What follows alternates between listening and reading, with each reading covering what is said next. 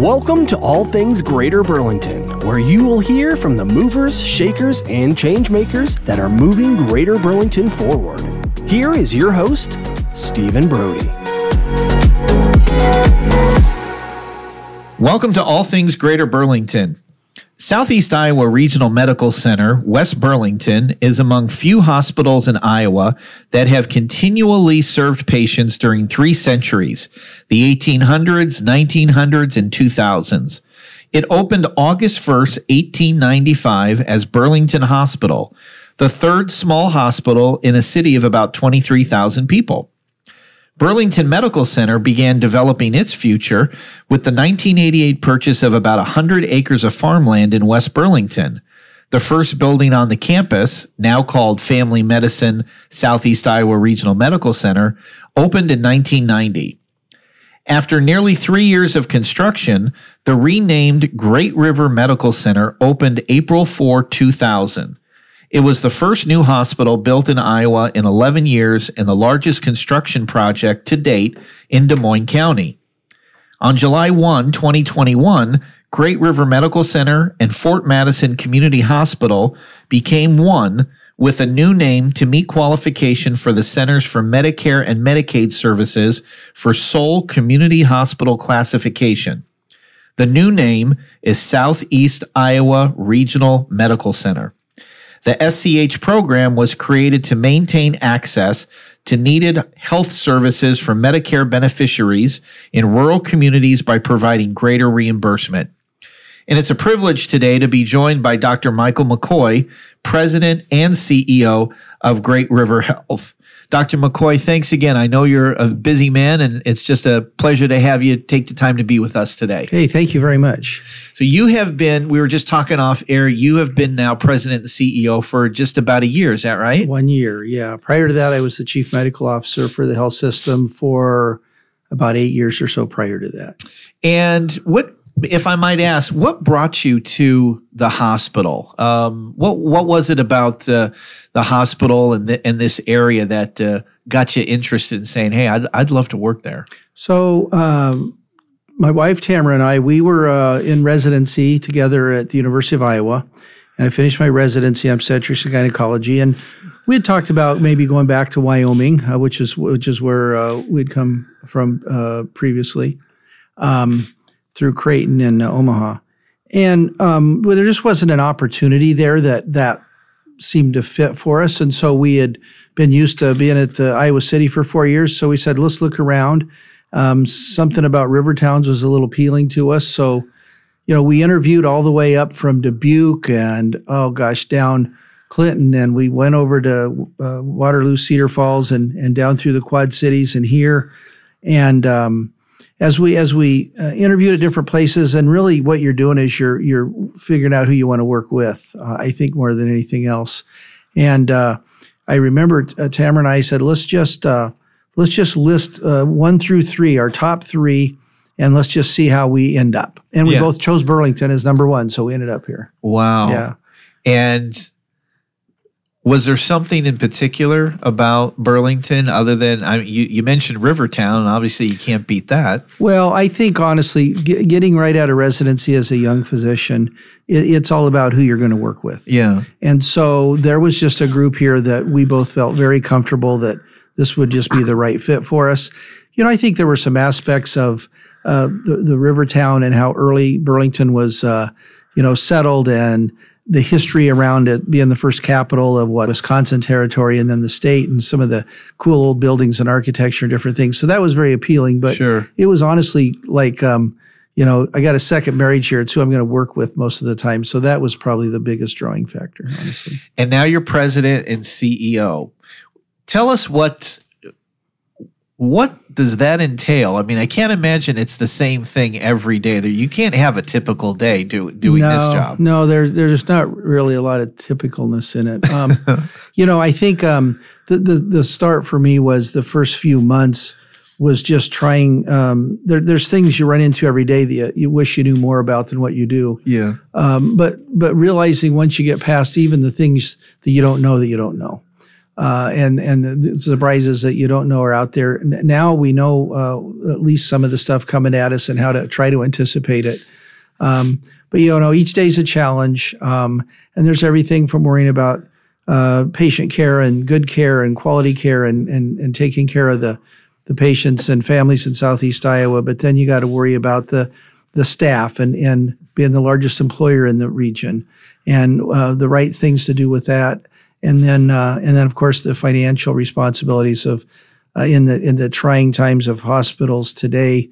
Uh, just trying to to make the finances work. How much do you need to know personally um, th- that you bring to the table versus having to rely on quali- quality people Well, in, if- in, in very important roles? Yeah, I mean, if you don't have um, if you don't have a good team around you, um, you know, good luck. Uh, but I, I think the biggest thing is I I um, I fortunately had the the, the medical um, side and the patient care side.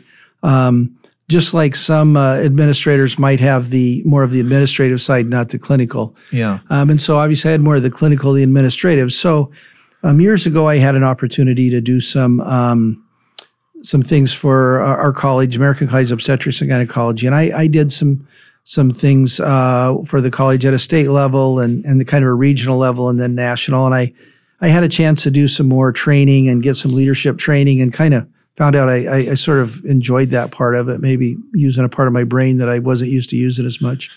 and um, so o- over time, I started doing more and more administrative things, and that just kind of morphed into slowly, gradually doing more uh, less clinical and more administrative. But um, you you no one person's going to know all of that, so you got to surround yourself with the people that are good at the finances and good at the HR and and can and do some of the operational things that you may not be as good at, and you put yourself together and and uh, work together. Without the team, and we we were sort of short short on having a team about a year ago, and um, it, it was really felt good to get everybody in place then. So. Yeah. I don't know if everybody realizes just how big you are. Southeast Iowa Regional Medical Center. It- you've got a lot of different locations and a lot of branches. Can you summarize that? Yeah, so um, Great Health System is the parent uh, corporation, um, you know, sort of a, a charitable not for profit. Underneath that, you have Southeast Iowa Regional Medical Center, and that has two campuses one in West Burlington and one in Fort Madison. We then have a critical access hospital, Henry County Health Center. And then we have down in Keokuk an outpatient diagnostic imaging center and a, a kind of a multi specialty clinic urgent care. Um, and so we have um, um, kind of kind of this region, um, and uh, yeah, we're, like I said, we're the largest employer in the region. So Yeah, and you, I would imagine you spend most of your time on the West Burlington campus. Do you do you make time to go out to the other ones as well? I do uh, not now some not as often as I like. I don't. We we've even got like outlying clinics up in Mediapolis and Wapello and all the way across, you know, uh, Winfield and Wayland and New London and yeah, I don't get as much time up there as I would like to, or getting down to Keokuk. In fact, I'm scheduled, I think, to go down to Keokuk here in the near future. But uh, between the other three campuses, between Mount Pleasant and Fort Madison here, I'm at least uh, usually in Fort Madison once a week and usually in Henry County once a week, uh, or never more than two weeks without being there. yeah. So, You've got a very active recruiting department. I know Casey Fleming is is always recruiting and looking for qualified talent to to come here. What what are some of the challenges uh, that you see, and, and maybe I guess that that Casey uh, has to deal with in trying to bring those qualified folks here? you know, I think just um, recruiting uh, f- for healthcare is, is it's all about finding the right fit. And um, yeah, I, you can go into particular things like each community is uh, housing. We've talked about housing in different aspects with the the partnership, and there's groups working on that. Yeah, I, I think the biggest thing is um, is you need to find somebody that's comfortable being in this setting. Um, if they want to live in downtown Chicago or um, New York or uh, St. Louis, it's, they're just not going to be happy here, and they don't usually um, stay. yeah, Um, so it's it's it's somebody with family ties helps. Somebody that's from the region before.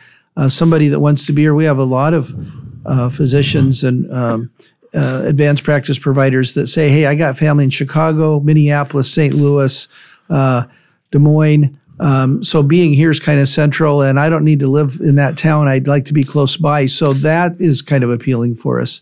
Um, I think the other thing is that we have our tertiary care center, Iowa City, uh, University of Iowa Hospitals, about an you know an hour or so away. Uh, so it's it's it's far enough away that um, they're good partners. Uh, they don't need they don't really come down and dip into doing work here, uh, but they're close enough that we really rely on them a lot and refer a lot of our um, tertiary care patients yeah. there. So, is do you have such a thing as a sales pitch? uh, when when you're doing the recruiting, it's like you really want to come here because. Well, you know, I, and I'll, I'll borrow this from you mentioned Casey Fleming, but yeah. it's very simplistic, and I've used this uh, often, and I and I will sometimes visit with physicians, and I'll say it's it's really not that hard. If you come here and you want to uh, provide access so people can see you uh, in a timely fashion you do a good job and you're nice, you'll be as busy as you want to be. Yeah. That's pretty simple. I know obviously during the pandemic there was its share of challenges and and staffing issues occurred and you had to deal with getting a lot of visiting uh, personnel to come. How how would you say you are coming out of that and now in terms of staffing levels? Are you uh, are, are you at a good level right now or would you say that there's there's still some room no we're not at a good level. We're still struggling with uh, you know the the our labor costs because of the agency staffing we're still having to to uh, lean on is, is really one of the biggest financial challenges we have right now. Yeah. Uh, we've done a lot of things trying to look at our costs and uh, cost management and group purchasing and uh, all those things we've really looked at uh, as close as we can. Yeah, um, labor cost is a, a, big deal. We've we've uh, uh formed a, our own kind of a right choice um, and and an internal resource pool to try to help do some of that work more internally for, for needing that. Yeah. Um, our our biggest priority, I think, is is hiring our own uh, full time and part time PRN staff. Um, and then using uh, what I, you know, the right choice and, and the uh, internal resource pool is sort of a level of help on top of that.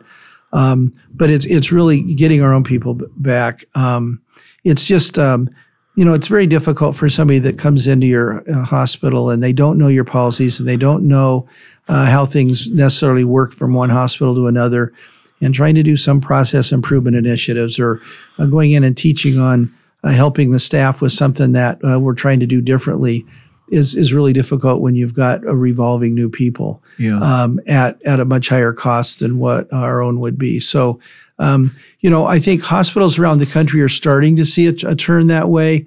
We are, but not as fast as we would like to. Yeah, and I think that's what what the real financial struggle is that a lot of hospitals and not just the state but the nation are feeling is is that. And and I think you're right on that cuz I mean obviously being a doctor and a nurse is a very noble profession and you want to be able to get the best and the brightest to come here but there is obviously those factors. You've got inflation that's playing into it and cost of living and so it can be a challenge in in trying to attract those folks to come here and want to stay here under those circumstances yeah, and you know, I mean, the cost of living here is is great compared to some other places, mm-hmm. a lot of other places. But in the healthcare world, um, unlike a lot of others, when there's the inflation and sometimes then those costs are passed on yeah. to the consumers, um, we get reimbursed what we get reimbursed. Um, it doesn't matter what we charge; we're going to get paid what we get paid, and and the reimbursement just hasn't kept up with the inflation of what the, the costs are for us. And that's why hospitals are really struggling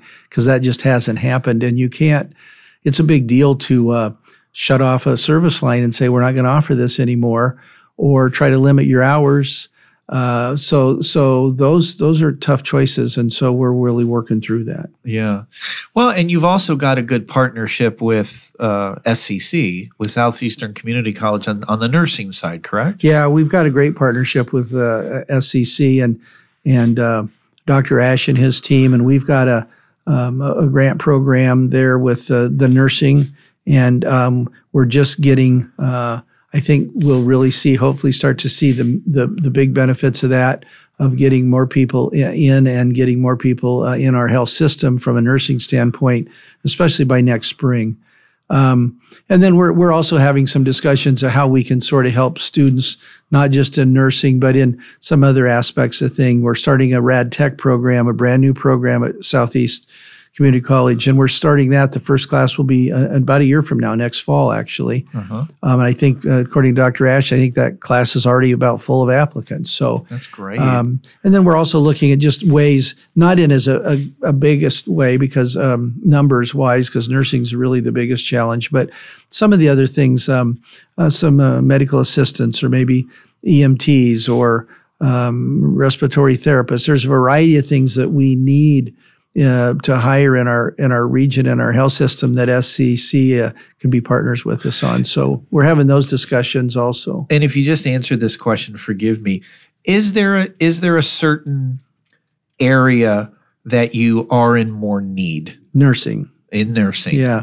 Okay. nursing, but you know, uh, and, and, and nursing CNAs, nursing assistants, and techs, variety of technicians, uh, diagnostic imaging and ultrasound, and and respiratory therapists. And I think the thing that that, that came really uh, clear to everybody um, in, in the hospital and the healthcare teams is um, how intricate and vital it is to to have everybody in the team be there. And when you when you, you when you have a missing link there of any one of those folks that I just mentioned, how much it can affect everyone else and how efficient they are and how much work they can do and and the level of care we can give patients. And I think the hardest thing during during the the, the you know the COVID pandemic was it was really t- at times hard and it still is a little bit because we just don't have a lot of flexibility when somebody's gone or sick we we sometimes don't have a lot of flexibility in helping uh, flex up to staffing when needed but continuing to pro- provide the level of care that that patients and families uh, th- that that they deserve and and and um, are expecting. Yeah. and trying to continue to provide that sometimes with the staffing struggles uh, has has been a real challenge. And we're really trying to focus on the patient experience. We're trying to look at the quality of the care we're giving and paying particular attention to that. And then really trying to focus on in, in, uh, investing in our own people. Uh, where, where there's a variety of things we're trying to do right now uh, because our, our people are our biggest our biggest asset. And without uh, everyone I just mentioned and, and all the non-clinical, I can't, gosh, I can't go on and on and on, but then you just don't, you just can't give the right care and you don't have the team in place. So we're really trying to focus on investing in our people right now too. If you could describe your your leadership style, um, what what do you think? What do you think that would be? Yeah, you know that's a good that's a good question. I you'd, I'd probably have to have you bring in some folks that work with me and ask them. you know, I think um, I think some of the I think some of the real skills that leaders need is um, being able to get collaboration and teamwork uh, out of folks.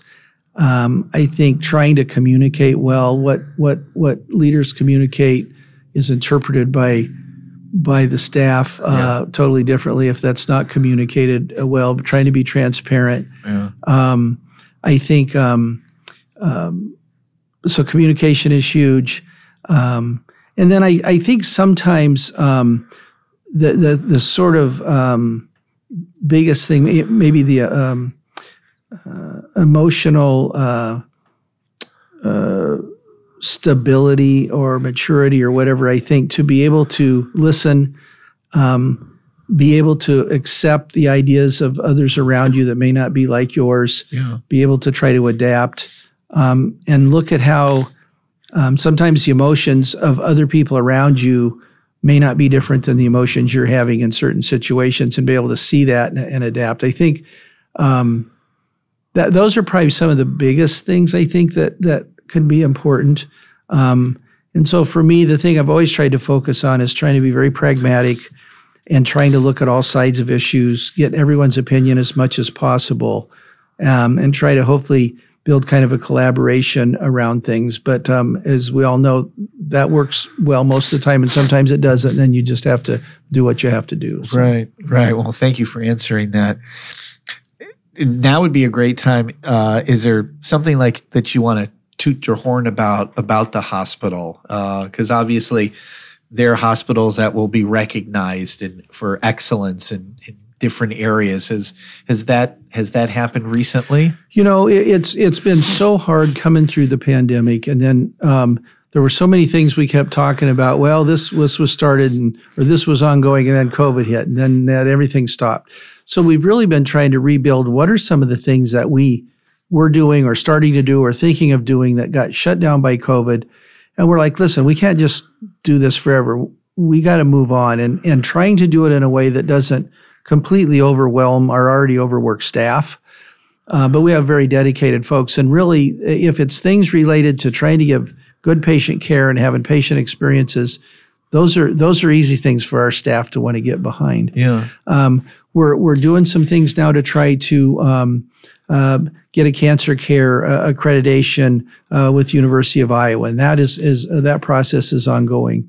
Um, we've uh, contracted with uh, the largest uh, company in the United States uh, around quality he- of healthcare. Um, and we uh, have had them come in and do a complete assessment of our quality program. And now we're trying to work on some of the things that they've seen that, okay, here's the top five things that you should work on for your hospital. And so we're really focusing, trying to focus on the care we're given and the quality of care and patient experience. Um, because as we've um, and I've said to some of our leadership, you know, when you get all of our leaders at, at, at, the whole region together, you have about 125 people. And if if we can't have our hospitals be be places where people want to work and, and patients and their families want to come for care, then all of this work we're doing is just for naught. Yeah. So really that's what we have to focus on and, and trying to think of the, the care we're given, the patient experience, and then investing in supporting our own people. So that's really what the focus is now. Yeah. Um, there's certainly some things we're doing in different departments as far as you know a stroke certification and some of those things that that we find important, but most of those things are re- related to patient care and trying to think about the right thing to do. So there definitely seems as well, doctor, um, a desire for folks where you are to get connected into the community in, in leadership positions as well. I mean, we've been fortunate with uh, at the Greater Burlington Partnership that we have had uh, folks from the hospital be involved in in the partnership and divisions and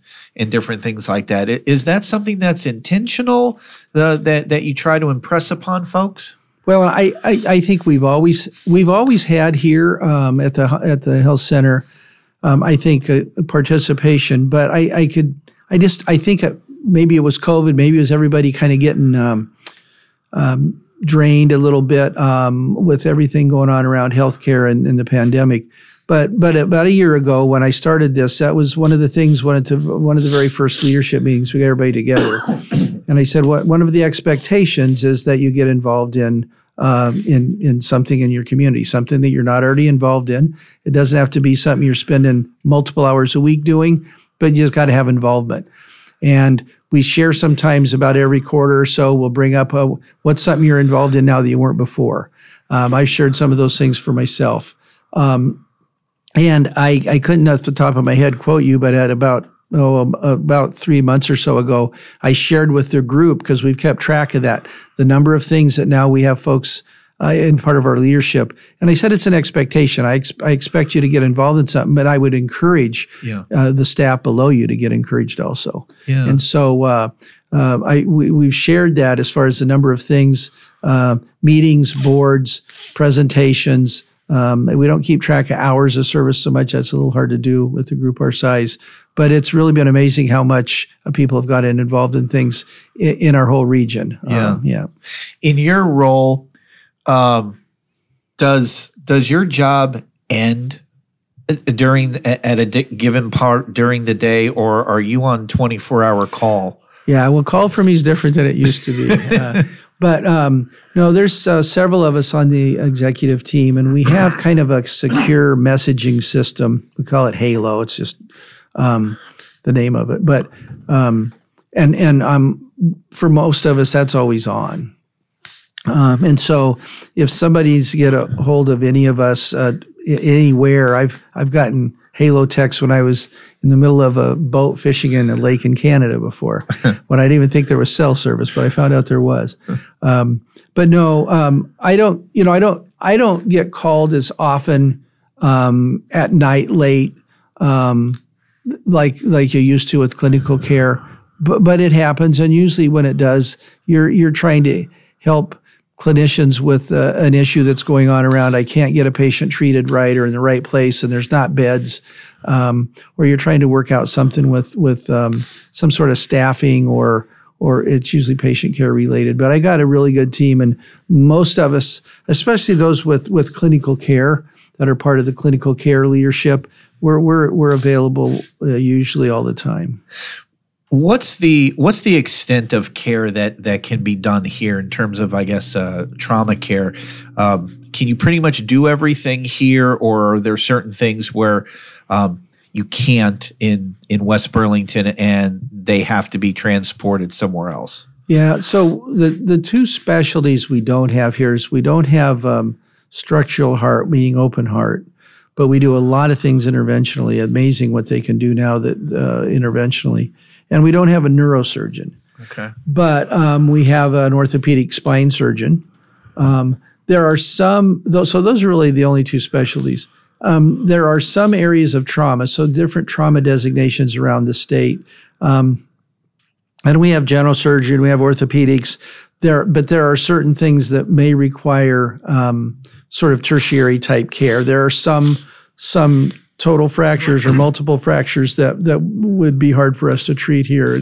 As a, for instance, um, you know, if there's a concern over something happening, it could require a, uh, um, you know, blood utilization beyond our capacity. There's occasionally those things come up in in certain OB things. So there's one-off things that can come up in, in a lot of our specialties. Yeah. But for the majority of the things in in all the other specialties, those are the things that we try to do here.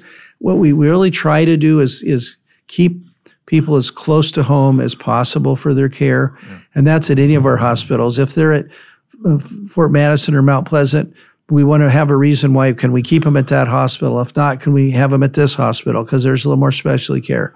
And if not, then then transfer them to where the tertiary care can be. So that's the key: is keeping people as close to home as we can. Is Iowa City the the the next place to send folks to? That's where most of our um, tertiary care goes. Um, after the pandemic, there's been a lot of places where just bed availability. Um, a lot of hospitals are, are, the university. They're full about every day, just like a lot of times we're full about every day, and yeah. you're we're we're we're boarding people in our emergency departments now. We didn't do that before, and the reason is because we're waiting for the next day when beds open up and we can get them somewhere.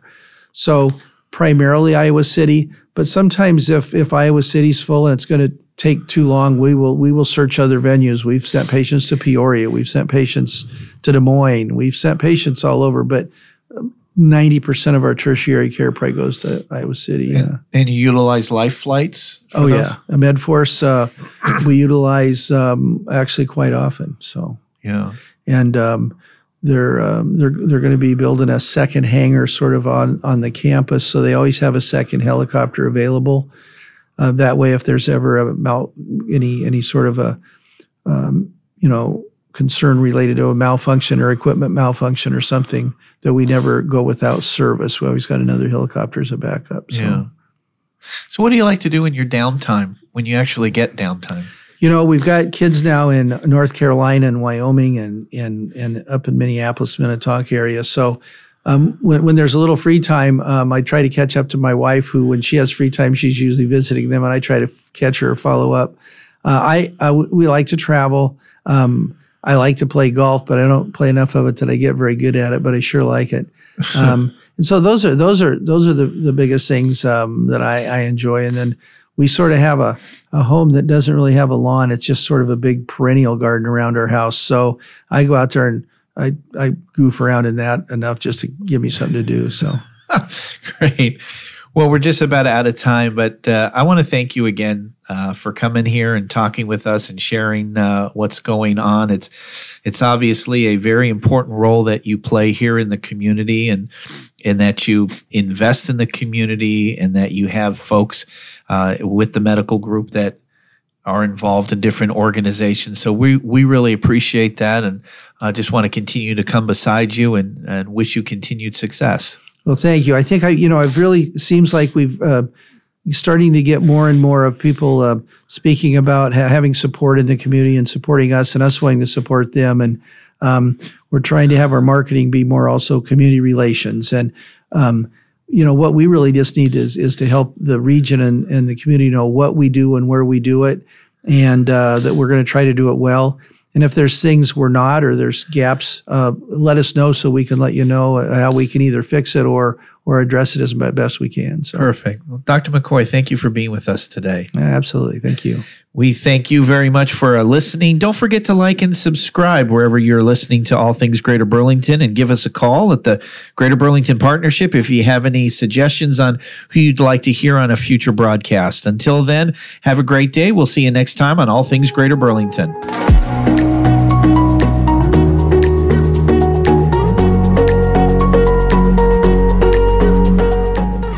Been listening to All Things Greater Burlington with Steven Brody. Be sure to hit the subscribe button to catch all new episodes. To learn more about all things Greater Burlington, visit greaterburlington.com slash ATGB.